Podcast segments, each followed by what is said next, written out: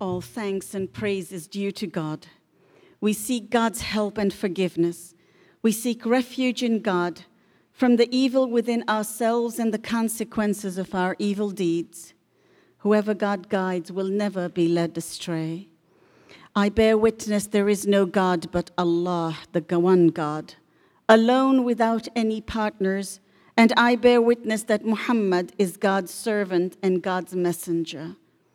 O you who believe, be mindful of God, as is God's due, and make sure you devote yourselves to God to your dying, dying moment. I seek refuge with Allah from the shaitan. A'udhu billahi minash shaitanir rajim. Bismillahir Rahmanir Rahim. I begin in the name of Allah, most gracious, most compassionate, and most merciful. And I also begin by sending his blessings upon our holy Prophet Muhammad sallallahu alaihi wasallam and his purified household. My respected sisters, assalamu alaikum. I greet you in peace and harmony today. I am truly grateful to the Almighty for bringing us together again. The lovely bayan that we heard from Sister Anne is indicative of the multiple events in our history. My khutbah today will discuss what role the women played from the household of the Prophet on the 10th of Muharram and the days following Ashura. Allah has revealed in the Holy Quran in chapter 4, verse 124. ومن يعمل مثقال ومن يعمل من الصالحات من ذكر أو أنثى Whomever does good deeds, whether male or female, وهو مؤمن and is a believer, أولئك يدخلون الجنة These such people shall enter heaven.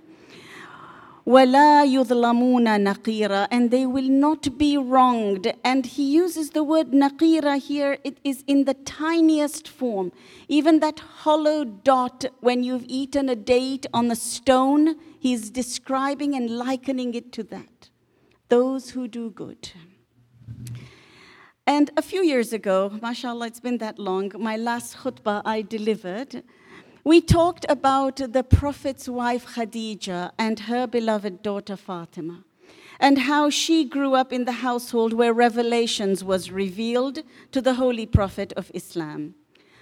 Our history is not unlike any other history of centuries gone by.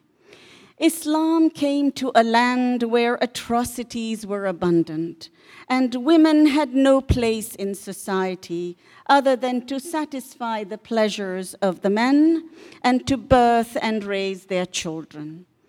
We know the challenges the Prophet faced during that time as he tried to reform a society of ignorant people. Fatima, the daughter of the Prophet, was married to Ali ibn Abi Talib, the Prophet's cousin. They had four living children. The first one, Hassan, was the spiritual leader when the caliphate moved to the Umayyads. History is brutal, and sometimes it seems unbelievable that Muslims could do what they did to the family of the Prophet. However, when I look around myself now and I look at our current environments, to tyrants and violence, it makes sense that if it happens today, for sure it happened then. Indeed, a lesson for all of us to learn and how to manage our lives and not to devalue ourselves. Hussein was the second son he was the one who was threatened to pledge allegiance to Yazid, the son of Muawiyah of the Umayyad kingdom, or face death. Being the principal descendant of the Holy Prophet's household, he really didn't see a choice. There was no way he was going to submit to tyrants. Hence, you have heard that he was killed on the day of Ashura. Ali and Fatima had two daughters, Zainab and Kulthum. These two were women who gave women in Medina hope during the life of the Prophet. They taught them, they educated them on the rights of women based on the teachings of the Quran. Their grandfather was the Prophet of Islam, and their father was the last Khalifa before it transitioned to the monarchy of the Umayyads. Zainab was the strength Uh, for the women and children in Karbala. The situation was awful on the 10th of Muharram. Tents were burning, property looted, mothers who had lost children, sisters who had lost brothers. She was trained to be resolute and not flounder under pressure. She inherited her courage from her father, Ali, and she inherited her perseverance from her mother, Fatima. She, in fact, witnessed her father during his caliphate, how he handled difficult political situation with the utmost political intelligence. And I will share with you two incidences that he narrates in his book, The Peak of Eloquence, known in Arabic, the Nahjul Balagha. He wrote a letter to his governor, Malik Ashtar. This is letter number 53. And he had appointed Malik to be the governor of Egypt at the time. And he tells him, No, O Malik, I have sent you to an area where there have been governments before you, both just as well as corrupt. Habituate your heart to mercy for the subjects and to affection and kindness for them. Do not stand over them like greedy beasts who feel it is enough to devour them, since they are of two kinds.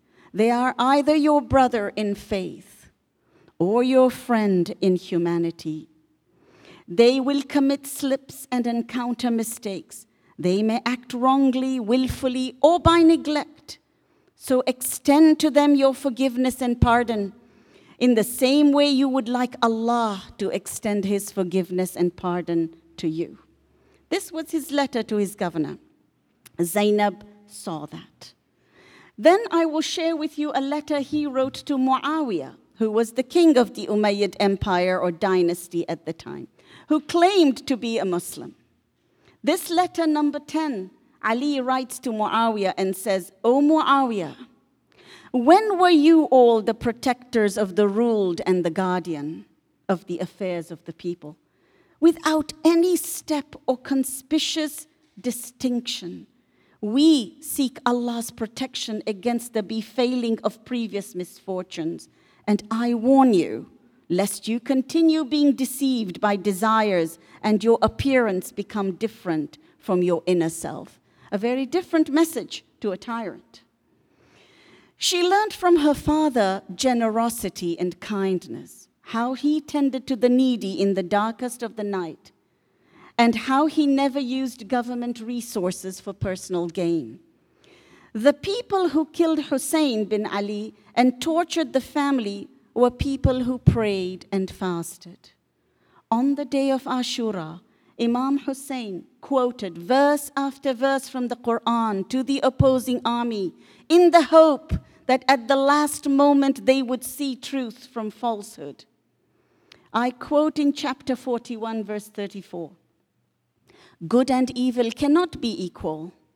Repel evil with what is better, and your enemy will become as close as an old and valued friend. Islam encourages teaching and reminders of what is good over what is not, in the hope that this will benefit the people and that they will change. The Prophet Muhammad, there is a hadith.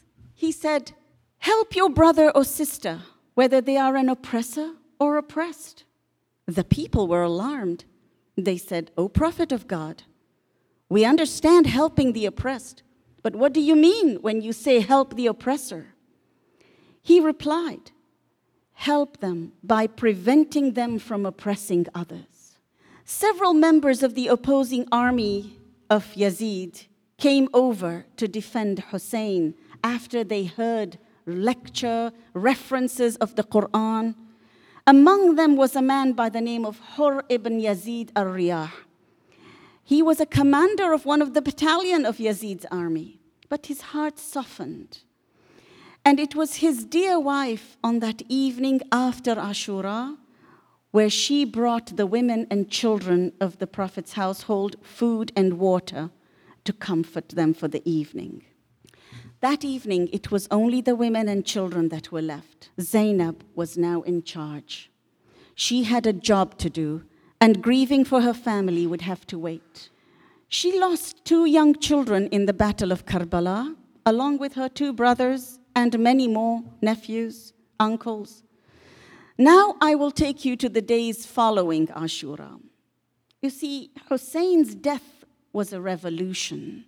It was a message saying we will not adhere to tyranny and the misconception of Islam that was happening at the time, as you heard earlier.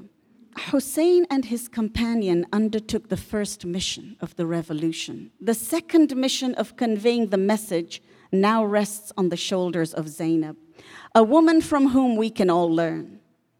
The wisdom of Zainab and the mission is much more difficult and heavier than that of her brother. Those who fight falsehood with their lives are promised forgiveness of all sins in Islam. But Zainab survived.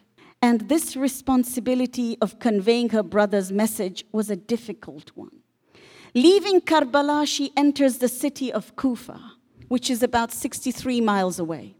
Now, think of us if we were in a situation where we're hungry, thirsty, tired, we are, we faced a lot of hardship on that day. What position are we in? We're, we're in a very weakened position. Zainab enters the court of Ibn Ziyad and he, he, she addresses him. She addresses him with full confidence and determination. Why did she feel confident in Kufa? Not many years back, her father, who was the Khalifa at the time, had his government in Kufa. So his family grew up in Kufa. The people in Kufa knew who these people were. Zainab addresses Ubaidullah ibn Ziyad and says, with authority, You are a coward, you are a hypocrite, and a traitor to the message of Islam. And her whole khutbah is beautiful. You can Google it and just look it up Zainab's khutbah in Kufa. She addressed him as someone she knew, so she, she could admonish him. And the people and Ibn Ziyad got very nervous. He was like, Whoa, whoa, wait a minute. I'm not ready for this. This is not going to be good for me. So he stops her and he instructs the army to immediately leave for Damascus so that these prisoners of war could be taken to Yazid. And so they left, no stop, for food, shelter, or rest. They continued their journey, this time to Damascus, 600 miles away. Difficult terrain, mountains, rocky areas. These were women and children who were shackled unsaddled on these horses and camels, many would fall and have died during that journey. It took days to get there. And Zainab was not about to remember her own weakness. She was determined she was going to get through this. Like her mother Fatima, who was prepared by the Prophet, Zainab was prepared by her father for this moment. When they arrived at the court of Yazid in Damascus, she knew. Unlike the people of Kufa, these folks had no idea what happened in Karbala. They had been fed propaganda and were now ready to celebrate their victory. She addresses Yazid in the court. Again, look up the whole khutbah, Zainab's khutbah in Damascus. She says to him, Thank God for all the generosity and glory which He has bestowed upon our family, the honor of prophethood and the honor of martyrdom. Zainab has to educate the people of Damascus because they have no idea who she is. So she has to introduce herself, and she does. I am the daughter of Fatima, who was the daughter of Muhammad. So she is making a connection with the people. And then she continues Do you think you have done service to Islam and gained honor and respect in the eyes of Allah? You have dragged us in chains from place to place, made it impossible for us to live. Is it justice that you conceal your womenfolk and slave girls behind the curtains and bring the daughters of the Prophet of Allah in public? You have insulted them and humiliated them. You have paraded them from place to place so that the dwellers of the city and villagers might gaze upon their faces and make fun of them. This was her message. This is just a brief one to Yazid. And at that point, she had already done her job. She was what I call the first broadcast journalist to live and share the moment of history. She, had, she was determined, people had to know what had happened. In 1980, Saddam Hussein, another tyrant in our lives, had imprisoned and tortured many of the Shia scholars in Najaf, Iraq. Among them was Sayyid Muhammad Baqir al Sadr and his sister Amina Sadr bint al Huda. He watched his sister get tortured and murdered before he was killed. People asked Saddam, Why did you have to kill her in front of him? He replied, Look what happened in Karbala. If they had killed Zainab, no one would have known Hussein. These were the women of Karbala who have inspired me. And because of Zainab, the Shias follow the annual tradition of commemorating Ashura in a solemn vigil and a tribute to the sacrifice of her brother Hussein. أقول قولي هذا وأستغفر الله لي ولكم. May Allah forgive us all. Alhamdulillah. And I begin with by sending salutations. Allahumma salli ala Muhammad wa al Muhammad. In the history of Moses, the role of his mother is highlighted as well. In the Quran, chapter 28, verse 7, Allah says, وَأَوْحَيْنَا إِلَىٰ أُمِّ مُوسَى the word they use in the Quran, Allah uses, is the word awhayna, which comes from the word wahi, which means revelation.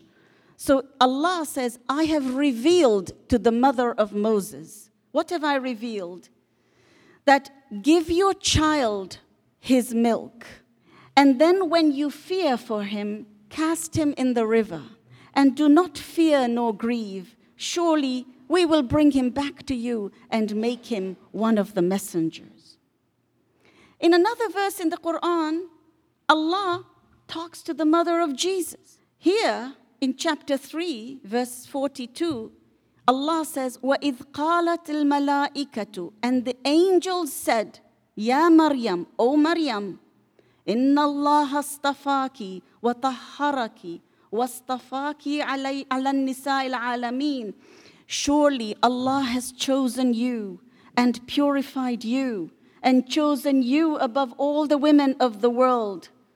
He says, Ya Maryam, iqnati lirabbik wa asjudi warka'i ma'arraki'in. And keep the obedience to your Lord and humble yourself. Do prostration and bow down and bow down with those who bow down. These two verses in the Quran, and there are 6,110, these two verses have reminded me that Allah communicated with the women of these prophets, the mother of these prophets. In the second verse of this same chapter, chapter 3, Allah uses the word wahi.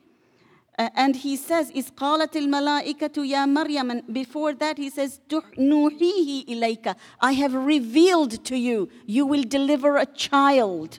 And so, and we will call him Al-Masih, Isa ibn Maryam, the Messiah, son of Maryam. So if God could communicate with women mentioned in the Quran, how is it that some Muslim leaders in the world downplay the importance of women, especially mothers? These were mothers of prophets. But modern history has many examples, unfortunately, of those who are righteous and those who are not. In our religion, being steadfast with our principles, encouraging goodness in the world is not just a moral requirement, it is a social expectation. The atrocities today in Myanmar, Burma, Syria, Iraq, Afghanistan, Yemen, and so many more places is just mind boggling. In some cases, the perpetrators are Muslims, just like in Karbala. They are destroying countries, livelihoods, families. Silence is not an option for us. Zainab was perhaps the first person to be inspired by Hussein's stand, using it as a catalyst for change. She refused to be subdued and put her fear on one side so she could hold to account those responsible for the moral decay of society. Oppression doesn't happen on the state and national level, as we heard from Sister Anne. Oppression happens at the local level, in our workplace, in our schools, and sadly, in our homes and our families. Our role is to be aware of what's happening, bring to light the issues be bold enough to solve them compassionately as well as legally. We all know this comes with a price. We also have to watch ourselves. We should make sure we are not the ones who are oppressing others. Because isn't it true that every oppressor claims to be a victim? So we have to hold ourselves accountable, remain humble and conscious. This reminds me of a hadith in, of a battle that took place. It was the Battle of the Trenches, called Battle of Khandaq in Arabic, where the commander of the army in the Prophet's time was uh, Ali ibn Abi Talib in that particular battle. And he would had gone, nobody wanted to fight the commander of the other army because he was a very brave person. The story goes on that Ali was out there, and this man, he was sitting on him, and, and he spit on Ali's face. So Ali got up and left the battlefield. And the people said, What happened here? Then the commander was coercing, and Imam Ali got back on the field. And at that time, he fought him and killed him. So the people asked him, What happened? You left him once. And he said, When he spit on my face, I became angry. At that point, if I would have hurt him, it would have been my anger. I would have been unjust. It was my mission was only to save and defend the prophet. That was the mission. So it changes us when we are faced with these kind of adversities. This week I heard from someone a lecture and he used a phrase which was wonderful. He said, Whenever we judge others, we judge them on their actions. But when we judge ourselves, we judge ourselves on our intentions. In other words, we justify our own acts, but somebody else, we judge them on their action. It was a good reminder for me how to not become an oppressor. Take, for example, Aung San Suu Kyi. We've heard of her, yes? She's a Nobel Prize recipient. She was imprisoned under house arrest for many years in Burma, unable to see her husband and children who lived in England. She was honored and awarded recognition for her humanitarian struggles. She is the current de facto head of Myanmar. She has not said a thing. She has not done anything to stop the indiscriminate genocide against the Rohingyas. The Rohingyas are indigenous natives of Burma. They have lived there for centuries, and they are being systematically eradicated in the worst ethnic cleansing this decade has seen. Where are they supposed to go? It's very similar to the refugees from Syria. That was their country. Where are they supposed to go? On the flip side, when we look at these horrible atrocities, on the flip side, we see someone like Dolores Huerta. Has anybody heard of Dolores? Yes. A civil rights activist and a labor leader, never silent, always present.